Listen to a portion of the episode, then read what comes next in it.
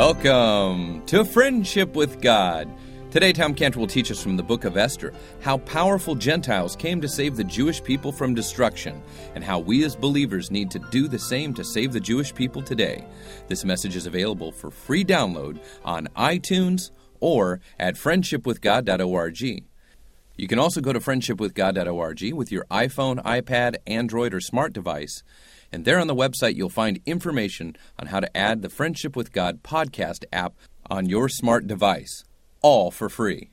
Now, here's Tom Cantor as we finish our study from the book of Esther this Thursday and Friday and next Thursday and Friday. Now, let's look to the Lord in prayer. Father, we come to you now, Lord, and we pray the prayer of that song that we want to be as men of gladness being led to you. We pray in Jesus' name. Amen.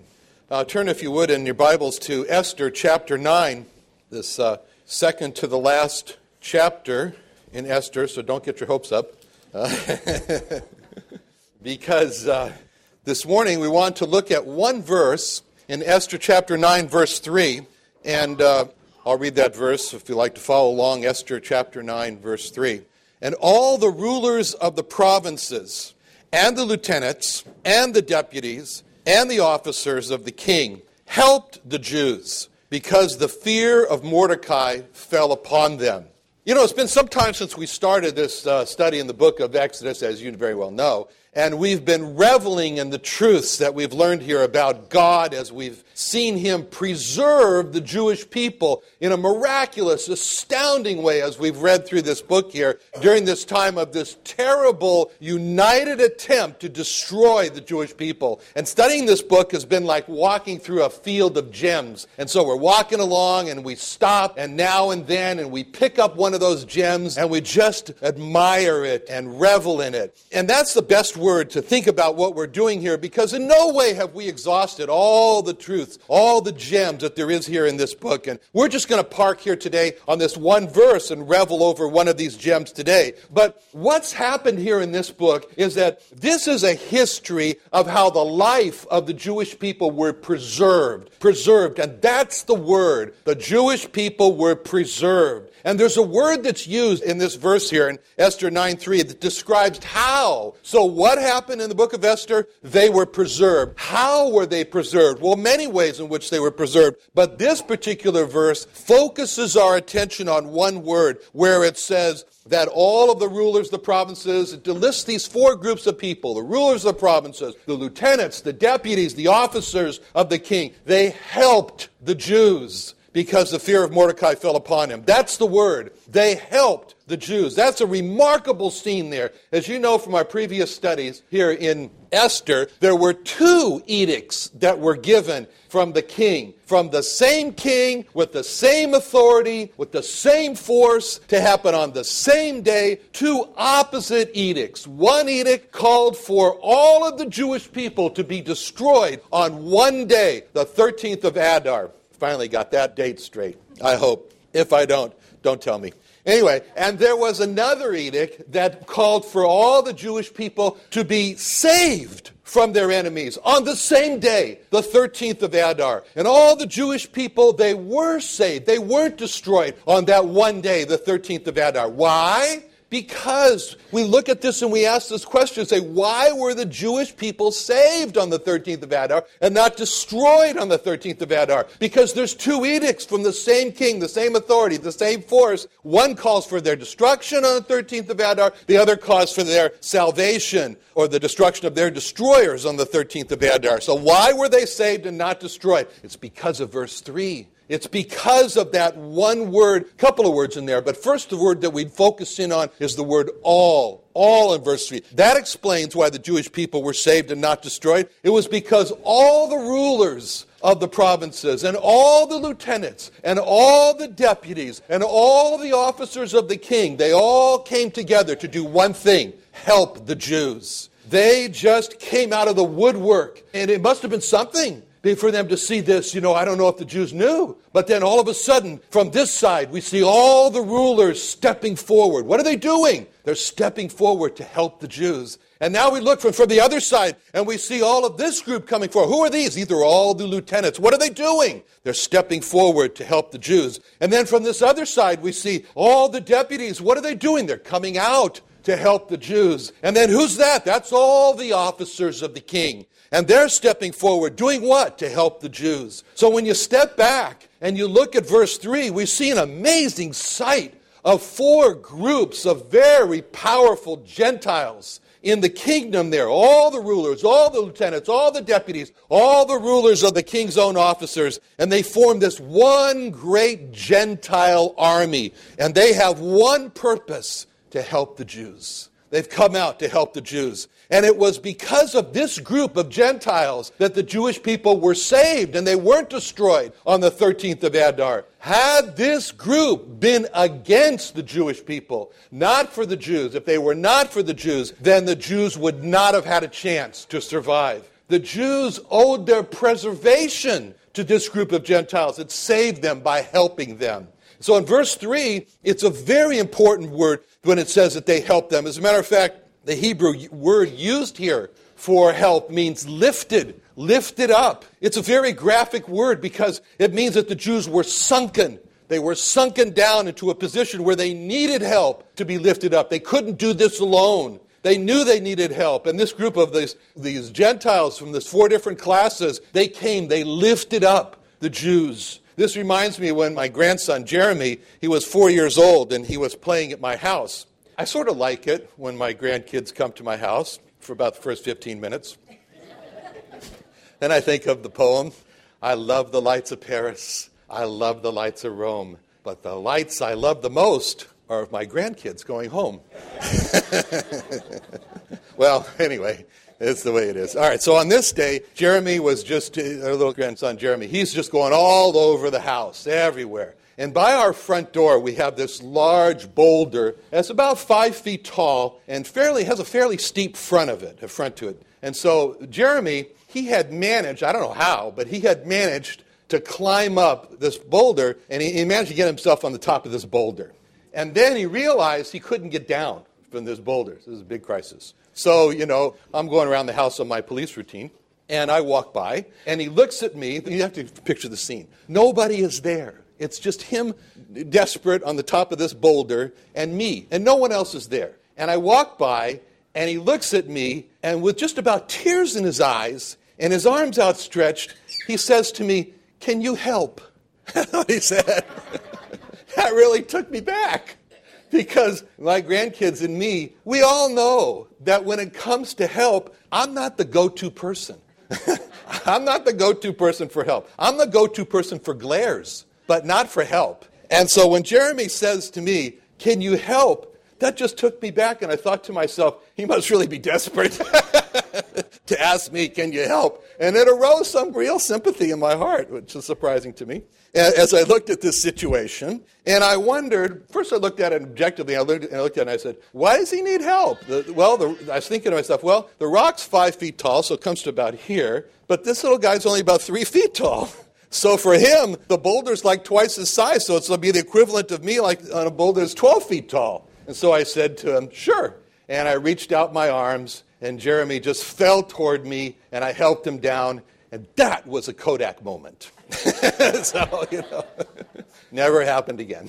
so, but with that lift, Jeremy and I reached a new milestone in our relationship together. We had the secret, you know. Grandpa helped me down.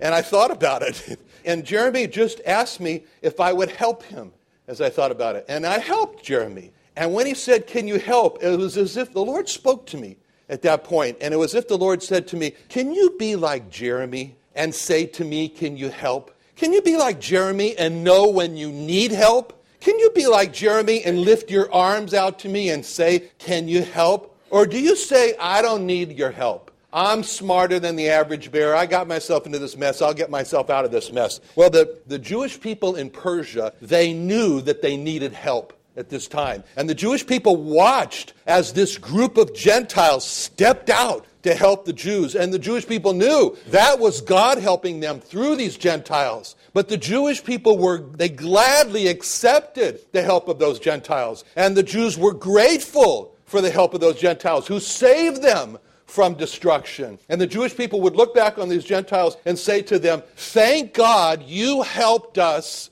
from being destroyed. Without you, we would have been destroyed. You preserved our lives. You helped to preserve our lives. Now, that was not just any group of Gentiles. That was a very powerful, a very influential group of Gentiles. That was a group, as we've seen, that was a group made up of all the rulers, all the lieutenants, all the deputies, all the officers of the king. And they had the power to help and save the Jews from their enemies. And that group of powerful Gentiles knew that they had the power to save the Jews from their enemies. And that group of powerful Gentiles knew that if they did not use their power to help and save the Jews, that very well they may have been destroyed. So that group of Gentiles chose to use their power to help the Jews be safe from their enemies. And because that group of Gentiles saw the Jewish people clearly in their deep distress, and that group of Gentiles was moved with compassion for the Jewish people because they loved the leader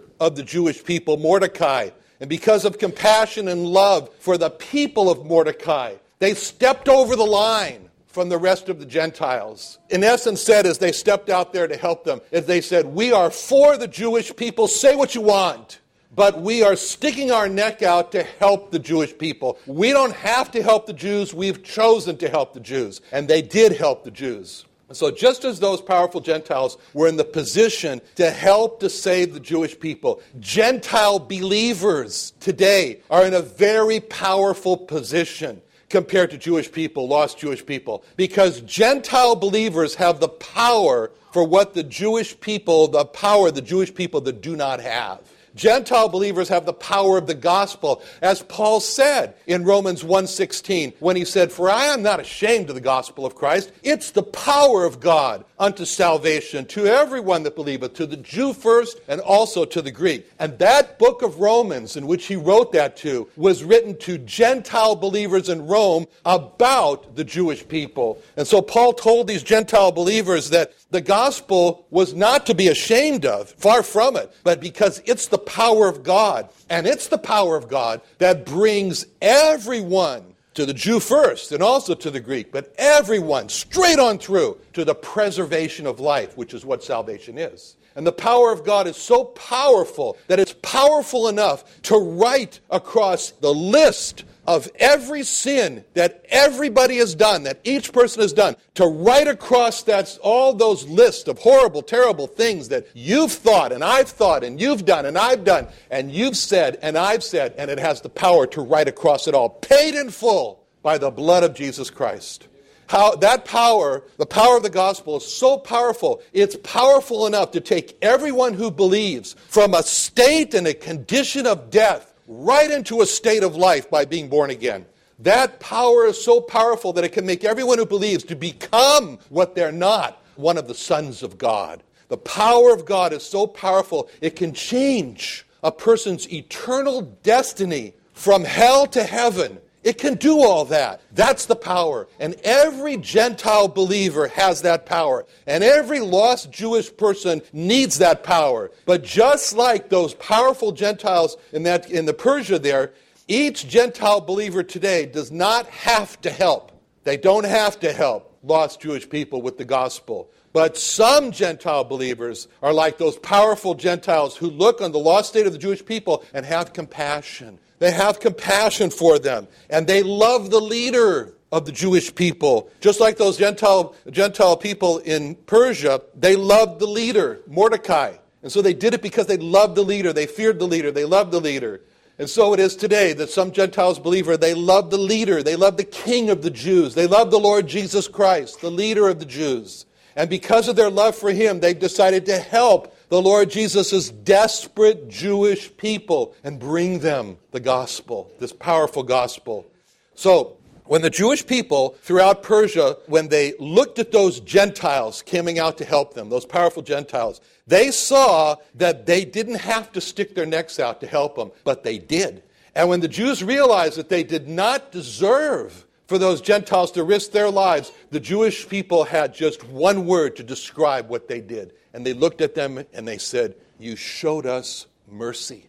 Mercy. You showed us mercy. Those Gentiles showed mercy on the Jews. And because those Gentiles had mercy on the Jews, the Jews obtained mercy, the mercy of being preserved for their lives, for their lives to be preserved from their enemies. So the Jewish people could look at those Gentiles and they could say to them the words of Romans 11:31, "Through your mercy of helping me, I have obtained mercy of being saved from my enemies." And those are the words of Romans 11:31. Through your mercy, they also may obtain mercy.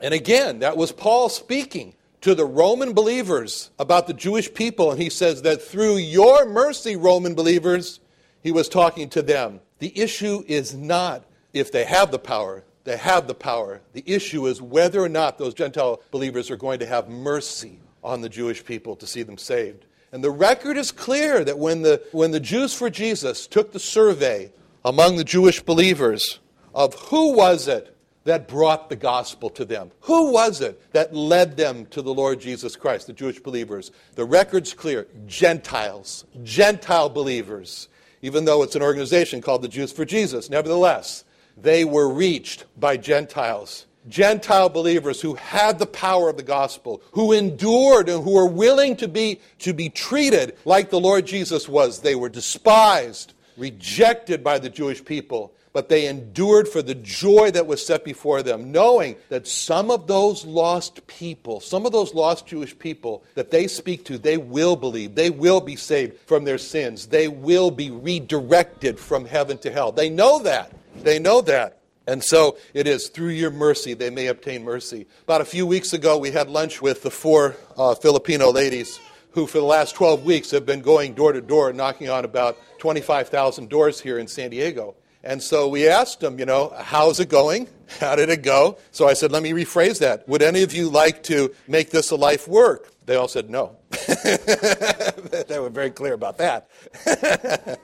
but they described how they have been rejected and rejected and rejected and, and so forth. And I encouraged them and I said, Well, you're Filipino. I said, If it was me out there, it'd be worse for me. So I said, At least for you know. But they continue to do it. Why? For the joy that was set before them that maybe some of those Jewish people may come to believe in the Lord Jesus Christ. And just as those Jewish people in Persia knew that it was God who ultimately saved them, but that God used those powerful Gentiles in the process. So every believer understands that it was God who saved them. It's God who helped us. Like Jeremy on the rock, we got ourselves in trouble. Like Jeremy on the rock, we realized that we couldn't save ourselves. Like Jeremy on the rock, we realized it was time to stop trying to get off the rock of our troubles by ourselves, and it's time to cry out to God for help. Like Jeremy on the rock, we realized we're too small and we need the help of God. And we lifted our hands up to God and we said, Can you help? And God said, I want to be your helper. Like it says in Psalm 28 7, The Lord is my strength and my shield. My heart trusted in him, and I am helped. Therefore, my heart greatly rejoiceth. Like it says in Hebrews 13 6, so that we may boldly say, The Lord is my helper. I will not fear what man will do to me. The Lord is my helper. And the greatest help that God brought to us is described in Isaiah 53, where it says, He shall see the travail of his soul. God the Father saw the travail of the soul of the Lord Jesus Christ, was satisfied, and by his knowledge shall my righteous servant, that's a description of the Lord Jesus Christ, righteous servant, justify many. That's what he did. He justified many, for he shall bear their iniquities. That's how he did it. He bore our iniquities. And in that verse is that one simple statement that describes the greatest help that God brought to us. By his knowledge shall my righteous servant justify many. See, we see those words, by his knowledge. The Lord Jesus Christ helped us by his knowledge. What did he have knowledge of? By his knowledge of what? By his knowledge. What was his knowledge that helped us? By his knowledge refers to how he knew how lost and how desperate we were. When I came across Jeremy, I took a little time and I looked at it. I said, Well, I guess he is in pretty bad shape up there. So I got, by my knowledge, I understood he needed help. He was desperate. By God's knowledge, he knows how lost and how desperate we are. Even when we didn't know how lost we were. At the cross, he knew that they were not even aware of what they were doing. And so he prays in Luke 23 34, Father, forgive them, for they know not what they're doing, what they do. And they part as raiment and cast lots. Father, forgive them. Father, help them by forgiving them. Help them by forgiving them. By his knowledge means that he knew that we were on our way to hell. We were walking right down the middle of the road to hell. As he said when he used the term all. He uses this term all in Luke 23, Luke 13, 3, where he said, I tell you, nay, but except ye repent, ye shall all likewise perish. That key to understanding that verse refers, what that verse is referring to is all tied up in that one word, all. All. Except you repent, you shall all likewise perish. That's the same all that's referred to in Romans 3:23. For all have sinned, every single one of us in this room. Me? It's not a problem for me to know I've sinned. You? Some of you I'm not so sure, but it doesn't matter. God says all have sinned. All have sinned and come short of the glory of God. Wherefore, Romans 5:12, as by one man sin entered into the world and death by sin, and so sin and so death passed on all men, for that all have sinned. All have sinned. Death passed on all. When that verse says that death passed on all men, that means that death or eternal death or hell as a destination passed on all men. Every person on earth got a boarding card that says destination hell. And God wants to take that boarding card and say, Have I got an upgrade for you? And change the destination. So, by his knowledge, he knew we all have sinned and fallen short of his requirements to enter heaven. By his knowledge, he knew that. By his knowledge, he knew that we were on our way to an eternity of hopeless suffering in hell. And that knowledge that he had, it drove him to mercy. It drove him to compassion. A little bit of compassion that I felt when I was looking at Jeremy. But it drove God to great compassion, great mercy. It says in Lamentations 3:32, "Yet will he have compassion according to the multitude of his mercies. God's mercies are just flowing over. And it's those mercies that cause him to have compassion. We saw the Lord Jesus Christ when he saw the multitudes who came to hear him teach in the hills of Galilee there. And it says in Mark 8 2, I have compassion on the multitude because they have now been with me three days and have nothing to eat. He had compassion because they were hungry how much greater compassion did he have when he saw an eternity of suffering in hell? And he said, No, I will insert myself and I'll make a difference.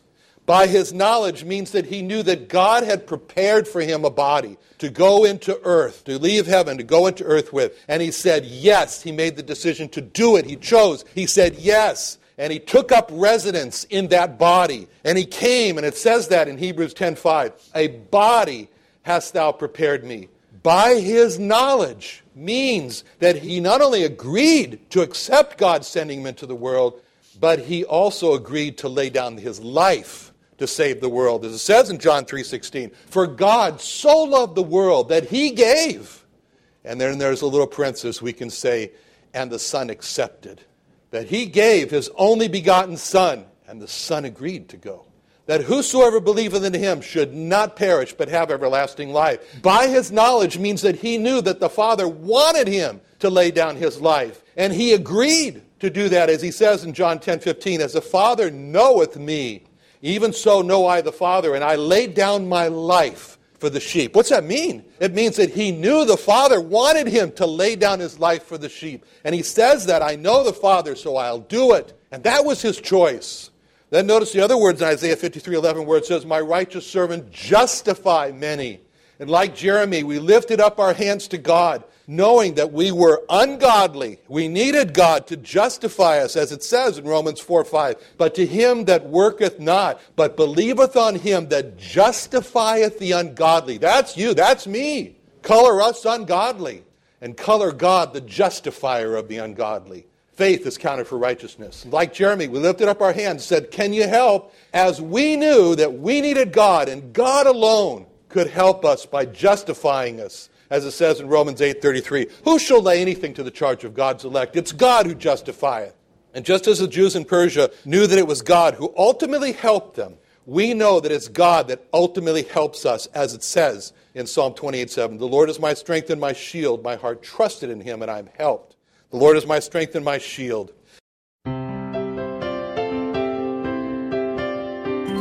Thank you for joining Tom Cantor and the Friendship with God radio program today.